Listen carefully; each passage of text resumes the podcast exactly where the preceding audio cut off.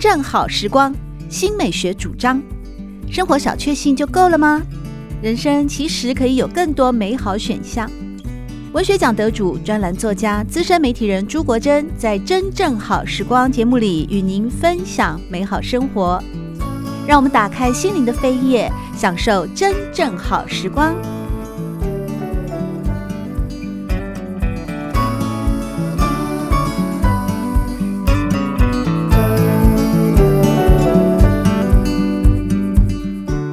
朋友们好，欢迎来到真正好时光，我是朱国珍。在今天我们邀请到国立台湾师范大学石晓峰教授，和大家分享他的最新的算是创作，但是也是选文，因为书名叫做《创作的星途：国民散文手艺课》。在这本书里面，石晓峰老师毫不藏私的将他在大学里面这么多年来所教授给学生的经典散文，依照了风格还有创作的文体以及创作的缘由等等的几大面向、哦、精心摘选了非常具有代表性以及跨越时代的散文佳作，特别是在风格的呈现。虽然我们说呃，在上半部的节目有讨论到，风格其实是一个作家经过他思考为什么要创作，以及他选择什么样的文体，不断的尝试跟淬炼之后才会形成的作家风格、啊、然后我觉得呃，风格还是一个蛮让我有兴趣啊，想要多了解的话题。为什么呢？因为在这本书里面，晓峰老师你在风格的呈现里面，其实你所选择的作家的跨度是更大的，从周作人到董桥、丰子恺、林文月，到呃年轻一代的像是张慧京啊等等啊，还有何其芳啊，这些就是你整个的风格是怎么样来评选？嗯、呃，是这样子，就是我刚才有提到，就是现代散文其实在三零年代、二三零年代的时候，大概有几种基础风格的建立了，在我的观察里面，而这些脉络一直以来也被承袭到当代哈。那我在其实我在这个单元的编选里面呢，还有一个私心，就是想要破除一些人固定的成见，比方常常会有学生跟我提到说，哎，我好像并不多愁善感，我也不够敏锐，我不是感性纤细的人，是不是这样子我就我就没有办法成为一个创作者？但是现在散文它的的定义其实是没有那么狭隘的，也就是说，如果我们从一个比较宽广的视野来看的话，知性风格的散文啊、杂文呢，它也算是一种创作的一种，就是散文创作的一种风格表现。那所以这个部分我会去提到周作人，是因为周作人就是以知性散文、学者散文这样子一个姿态在文坛呃被认识的。那还有另外一个容易有的成见，就是很多人都会觉得女性生来就比较感性，男性呢就是知性的。但是我们会发现，在台湾当代的散文界里面，其实有一支女性队伍，他们是用一种非常知性的手法在剖析问题，或者是在看世界的。比方说刚才国珍提到，我在这边选到的像张慧京，也就是知性散文，它其实是散文的一种风格呈现，而这个风格呈现也不见得是学者或者是男性所擅长而已、嗯哦、那还有一个问题就是，如果知性散文写得太硬邦邦了，就没有人看，这个时候要用什么方式去把它软化呢？在这里面我选到的是黄国俊的文章。那黄国俊当然是一个比较当代比较年轻的小呃一个创作者，可是黄国俊其实他可以上街道的脉络是谁？是林语堂。就是林语堂他用一种幽默，他提倡的幽默散文，它其实也是一种风格的呈现，比较知性的，隶属于比较知性脉络一个风格的呈现。那至于感性的风格呢，刚才我也提到，感性有不同的抒发方式，就好像我们每一个人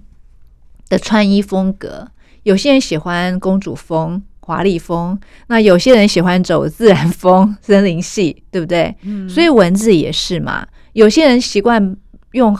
浓墨重彩去铺陈他的情绪，比方像徐志摩、何其芳，但有些人呢是以淡雅取胜，比方我这边这本书里面选到的丰子恺，以及丰子恺以丰子恺、夏丏尊、朱自清这一群人为主的所谓白马湖作家群，在中国文学历史上是有一个白马湖作家群这样子一个流派。为什么叫白马湖作家群？因为这一群作家刚好都在浙江上虞中学教书，然后上虞中学呢旁边有一个白马湖，而这些作家常常呢写文就是文章呢互相相互唱和，可他们的文字风格都是比较淡雅的，所以有人说他们就像白马湖，文字就像白马湖一样，就是一清如水。那并不是说这样子素朴的文章它就不值得被注意，或者它就是没技巧的。其实繁华落尽见真纯啊，真正好写的真正难写的文章其实不是那个华词丽句，而是抖落了那些华词丽句之后还能有内涵，有风有有有内涵的作品、嗯、所以在感性这个部分我同样会去谈到不同的一种感性抒发的脉络跟风格、嗯、大概是这样设计的用意、嗯、在选文里面啊，小冯老师你特别有提到像在选择了周作人的苍蝇这一篇短文的时候，其实是以知性散文、啊、来作为、嗯、选文的对这篇文章的一个算是定义吧、哦、那小冯老师也有提到说，从风格表现而言呢，狭义的散文过去多走抒情路线，广义的散文可以包含杂感式的知性议论，它的要点是在借由事物的铺写呈现了个人的事件与思想。而在这个风格的呈现过程，想必也是经过不少的千锤百炼吧。例如说序里面小冯老师你有提到像日记体散文或书信体的散文，其实从以前到现在都有人写嘛、嗯、那我们如何要把原始性的日记与书信去无存菁、哦、变成一篇佳作？呃，我想这个是在体类这个部分选文嘛哈、嗯。那体类这个部分我的规划其实是这样子，有些人一开始不知道，就是他们找不到适合的表达方式，可能会从就是写就是我们说我手写我口，他就很容易去记流水，像记流水账一样。所以其实日记体跟书信体是一个方便的入门啦。就是说我们可能可以把自己的日记或者是书信呢，它把它做一种形式上面的转化，它就具有一个艺术成分。而它的要点在哪里？因为日我刚刚讲日记就像流水账一样拉拉杂杂的，所以其实它的一个最重要的一个呃诀窍就是应该要去琐事，然后建立一个主轴啊，就是就建立一个叙事性的主轴。那在杨家贤这一篇《鬼脸的时代》给金向海，他是用一个书信的方式来写的，但是它里面呢一直扣紧着鬼脸这样子的一个概念去谈，所以它并不是一篇信手拈来，然后好像在跟朋友拉杂聊天这样子的 一, 一封信而已，或者是一种日记体的一个意语而已。好，那简真的这一篇《秋夜叙述》它就更复杂了，它其实是书信体的一个变形，它不是真正的书信体，但它里面会有一个呼告的对象叫盈盈，它里面不断会去呼告盈盈怎么样，盈盈怎么样，好像我在对着盈盈说话，其实也是对着读者说话，但是我要说的话也不是平常的姐妹淘闺蜜、啊、上街聊天喝下午茶在谈的话题，她要谈的是一个生命的人生的问题、啊、所以其实这些都是呃，就是我一直强调的，你要借由借由创作本身去看创作者作家怎么样把这种题材，把这种很日常的一种应用文体的形式，日记跟书信其实是应用文体，他怎么样把它转化为一种文学的形式表现。嗯，在共识性题材的表现的选文部分啊，我发现在这里边都是一些比较年轻的作家哦，从王胜宏啊，那小冯老师的很优美的一篇作品《浪漫而孤傲的灵魂之月》，这是收录在《跳岛练习》的散文集里面的一篇文章啊，也在共识性题材的表现里面和翁真义、黄立群、房慧珍、杨富民以及严淑夏等人啊一块。这边的选文的那个世代感觉起来就比较年轻了，特别因为是共识性嘛在我们的时代里哦，对啊，那尤其是严淑夏这位也算是相对年轻的作者哦。小冯老师您在他的文章的笔记里面有提到说，严淑夏的散文充分彰显了所谓内向世代的思文学特色，这是我们这个时代的共识性的特色吗？当然不是我们这个时代，是比我们更年轻的这一代就是当今的年轻人啊。呃，因为你会发现现在年轻人有一种向内的自我倾诉这样子的一种风格或者一种倾向，所以我把它称之为是，这当然不是我的说法，内向世代哈、嗯，这样子的一种一种文字表现，我觉得严暑夏是非常典型性的。那这是一种一种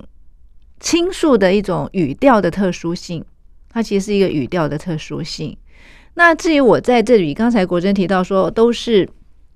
比较年轻一辈的作家，在在我们这个时代里面，可能开发出来的一个新题材，或者说旧题材怎么样重新去。呃，用旧瓶如何装新酒这样子的一个问题，其实是我在这个单元里面特别去关注到的。嗯，所以呢，比方我选王胜宏的《种花》这一篇散文，它其实是一篇同志散文。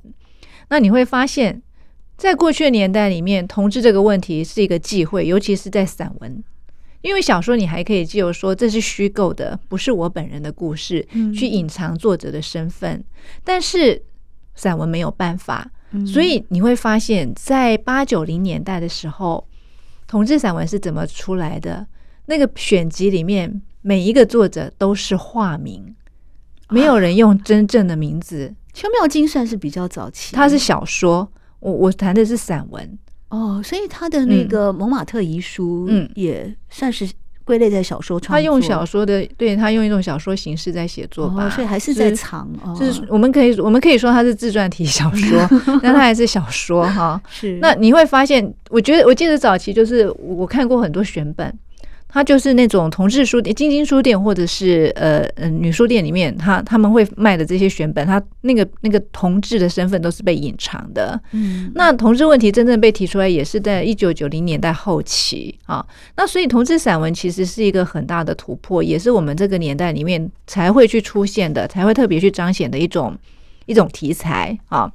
那至于说像翁征玉，这是一个很年轻的创作者啊，他的《只插球》其实是一篇运动散文，但是他用运动去写人生。那运动散文还有像黄立群的《吃水蜜桃》，还有算饮食散文，这是饮食散文，还有我自己。对，就自己音乐散文毫不毫不毫不客气的选了自己的文章哈，这音乐散文、嗯、也就是说为什么当代会有这么多音乐散文、饮食散文或者说运动散文的一个出现，过去并不是没有，就你以以这个饮食散文来讲，陆耀东他们早就写了非常多了嘛，嗯，但是一个社会只有进步到一个进入到一个非常消费化、非常休闲化的一个时代里面，才会更去关注这些事情。嗯，所以然后这些事情在这个当代，在我们当代如何有可以有什么样的另外一种写法，这其实是这个单元里面我所关注的。嗯、啊，那这里面选文还包括像房慧珍跟杨富敏。房慧珍这篇《我的小春如此多情》，她的小春不是实际地理上方位的小春，而是一个虚拟的网络世界。部落格这样子的概念，所以其实部落格这种东西啊，当然现在已经过成为过去式了，但它毕竟也是我们这这个年代才会出现的，像部落格、脸书、I G 啊，嗯、然后像桌游，杨富敏的桌游故乡，他就用一种桌游的概念去写一个传统的乡土题材，所以这些我要谈的意义在这里，就是我们在这个时代里面。也许有一些题材还是旧的，有一些题材是完全创新的、嗯、但其实旧的即使是旧的，我们也可以用一种新的视角、新的创作方法来表现。可是我觉得音乐散文一点都不是旧的散文，因为音乐很难写，那个是听觉，你如何将听觉把它化为一种具象的文字又能写得这么好，这个我觉得太难得了。所以这一篇文章啊，就是我们石晓峰老师自己这一篇《浪漫而孤傲的灵魂之月》，当初我在看《跳岛练习》的时候就很喜欢。你在描写那个作曲家本人，如果同时是指挥家又是钢琴演奏家多重身份的时候呢，有机会去聆听到这样的音乐，简直是上天的恩赐。所以在这篇文章里面，晓峰老师你怎么形容音乐呢？你说你百听不厌的拉赫曼尼诺夫，指尖落下之处从容灵巧，充满了难以言说的优雅气质，若在静夜里倾听，更仿佛一名略带忧郁色彩的绅士，以节制的方式心点透露着、低语着、倾吐着内在隐秘的情感矜持，却不给人压力。哇，你是怎么样把那个音乐、把听觉把它具象到像是在星夜里面、静夜里面略带忧郁色彩的绅士这样的给人的那种无限的空间的想象？其实这篇对我来讲也是一个写作上的尝试，呃，因为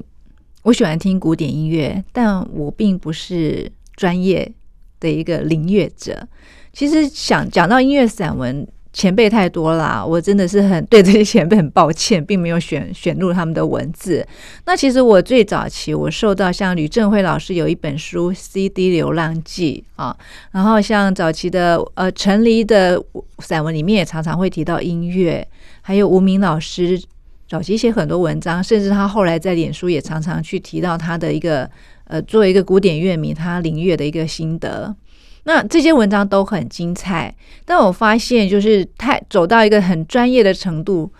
的, 的阶段呢，这些创作者他们会去谈版本的问题，那谈版本的问题实在是太艰难了。那所以我其实会换一个写法，就是我不管版本，或者是说我很主观的去认定哪一些版本我喜欢，而我为什么喜欢这样子弹奏出来音乐，它具有什么特色，就是刚刚提提刚刚提到的如何把声音转化为文字，这是我的一个尝试。那我也希望把这样子一种比较应该是说比较知识性的一种题材，过去的在音乐散文的写法上面会比较着重知识知识的部分，嗯，我希望把它软化一点，所以在里面会穿插很多我个人在听拉赫曼尼诺夫的过程里面呃，碰到的一些情感上面的一些事情，对，所以我把这些结合起来就写了这样一篇文章。那我其实也是在尝试着一种新的表现方式了。这应该是有非常深层的体悟吧才能写得出来，要不然像饮食散文人人都会写啊，但是一般的部落客的文章就是 Q 弹可口嘛。其实我这选文章只能选一篇嘛，限于篇幅，那饮食散文其实有太多了嘛，哦，那太多大家在写了，刚刚有提到像陆耀东啊，或者是晚近的像蔡珠儿啊，但是我我其实我的用意在于就是说现在饮食散文慢慢也走到了一个定式，就是它好像已经开始了有一套标准的程序。那可是黄立群这篇是完全不一样的新世代的思维，嗯哦，就像刚刚提到说吃米水蜜桃是拿捏的事情，然后水蜜桃整个都全身都是身体，好看的就是它的全身都是身体这其实是一个很灵巧的一种思维发想，哦，所以这个也是一个共时代共时性散文的一种很好的一个范文啦，啊嗯，因为它走出了不同的一种视角跟写法。嗯哼，刚才我们有聊到像是石晓峰老师所创作的音乐散文，或者是黄立群的、呃、作品被归类在选文当中的这一篇呢，被归类在饮食散文。其实在创作的星图里面也选了几篇叫做，如果说是来分类的话呢，就是旅游散文啊，像是林信杰秋天的散步北投纪行。你为什么会选这篇？你也喜欢北投吗？当然林信杰老师的作品非常的好啊这已经是毋庸置疑了，可是林信杰老师的这么多的佳作里面，为何会独钟秋天的散步呢？哎，我想也是跟刚才饮食散文是一样的概念哦，就是呃，旅游散文它其实也走到了一定的一种模式模式化的一个窠臼里面，嗯，那我选的这两篇，其实旅游散文不止林信杰这篇秋天的散步北投纪行，另外还有一篇是李同豪的乐园北朝鲜。这两篇的特殊性在哪里？李同豪这一篇的特殊性在于北朝鲜其实是一个很难写的旅游散文，因为它整趟旅程都是被设定好的，什么能看什么不能看，因为北朝鲜是一个共产国家，哦，那在这样子一种被限制的一个视野里面，你怎么样去写出新的观点？那林信杰这一篇秋天的散步，它其实也不是很正统的旅游散文嘛，嗯，因为它就是一趟北北投的漫步而已。我们通常讲旅游散文，一定需要一一个比较新奇的，大家觉得啊，我比较没看过的地点，然后有很多呃很多很多题材、很多风光或者很多人文情怀可以去抒发的，但都没有。所以其实我在这边我选的是一些呃不典型的旅游散文，嗯嗯。不典型的旅游散文，我其实会想到有一篇作品，哎，呃，孙子平的《春日经游》，嗯，他在那个文体的部分就采取了十二张明信片的写法，嗯嗯嗯，所以很有趣的是，它不是一个好像有开头啊、中间啊、结尾啊这样子去完成的传统式的散文，嗯，它有点像小杂文一样啊，因为它的概念就是，如果我人在京都，我在日本啊，那我要寄明信片给自己的话，明信片你不能写很多字嘛，所以它就是用。呃，每一篇小短文都像是一个特殊的地点的明信片那样的字数呢，把心情呢自己再寄给自己。那个在文体上，我觉得其实是蛮新鲜的一种嗯突破。好棒，谢谢国珍的补充。所以我觉得其实这个散文它都只是一个触发点，呃，这本选集就是一个触发点。嗯，就我们选，那我们选这一两篇文章，可能就会触发读者，呃，或者像国珍就会很广博的去言语说，哎，还看过什么样的文章？他跟这边，他跟这样，他这样，他他的处理方式跟我们的选文有什么不一样？嗯，那其实就是从这些激荡里面去思考。我可以怎么样去从事这种素材的一种书写的？哎，对啊，因为就像刚才小峰老师不断的提到的，嗯，现代散文发展至今将近一百年了。其实无论是在风格啊，或者是说在各种文体上，大概能写的玩意儿都尝试过了吧。比方有一阵子哦，大家创作就很喜欢。明明是写给自己的话，可是都会用你来作为一种对话的对象啊。嗯，你说再也不要什么怎么样了，你说要看半天你你你，我们一直以为叙事者是在一个跟一个对话你在做交谈，其实最后发现是他自己的内心独白嘛。嗯，所有的你都是在写自己啊。哎，这样的一个潮流在几年前还蛮流行的，现在还在流行吗？呃。我觉得不见得是流不流行的问题啦，还是回到刚才讲的那个容器的问题。哦，我到底为什么要用你？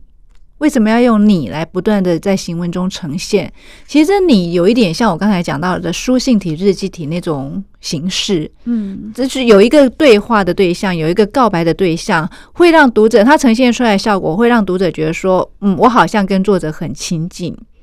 但是跟他相反的另外一种表现方式就是。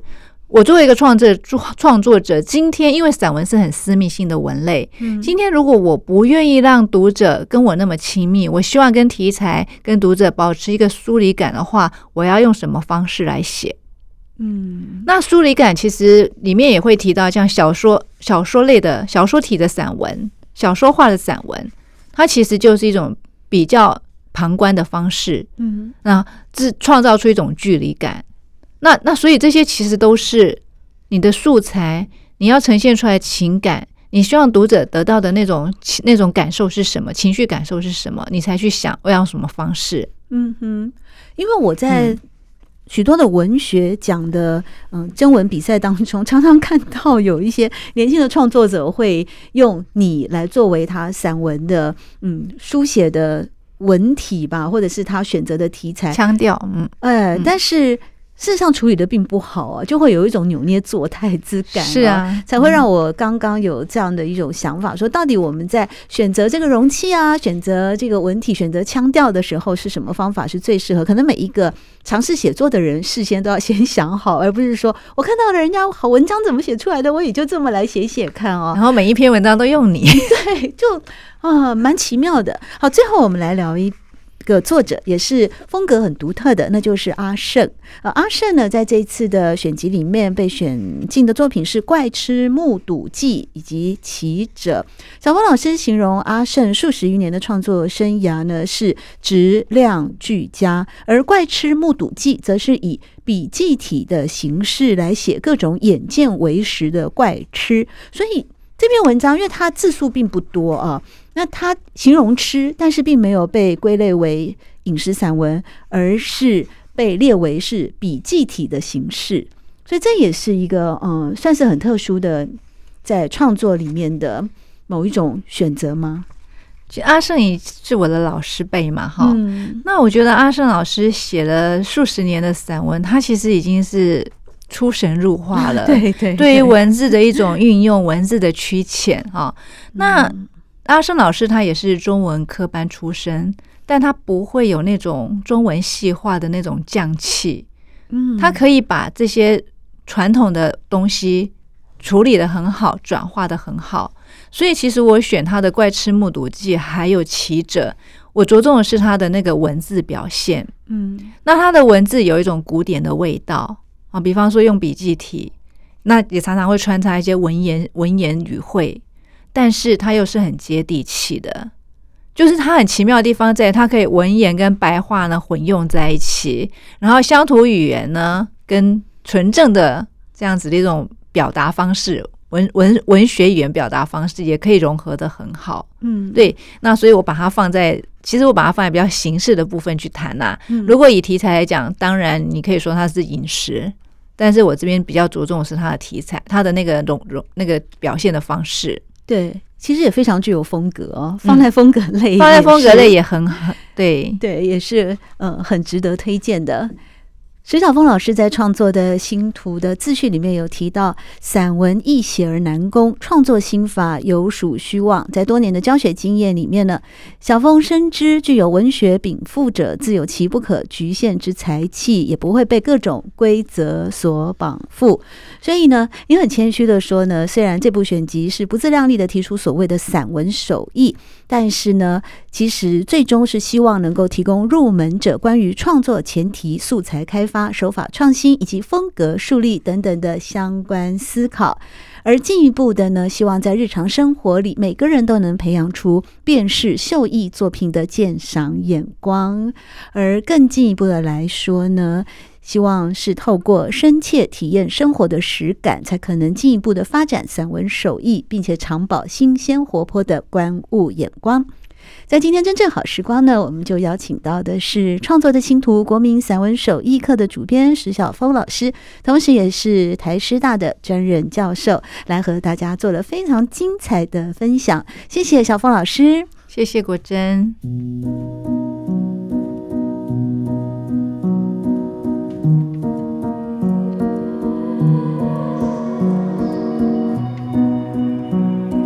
真正好时光每个星期六早上八点钟到九点钟在汉声广播电台全国联播网播出，节目在广播频道播出之后也会上传到汉声广播电台的官网，在官网当中您可以在经典回放的单元里搜寻真正好时光，随时收听到国珍为各位制作的精彩内容。喜欢朱国珍制作主持的真正好时光，欢迎您订阅分享或留言，随时保持互动，一起共享美好生活。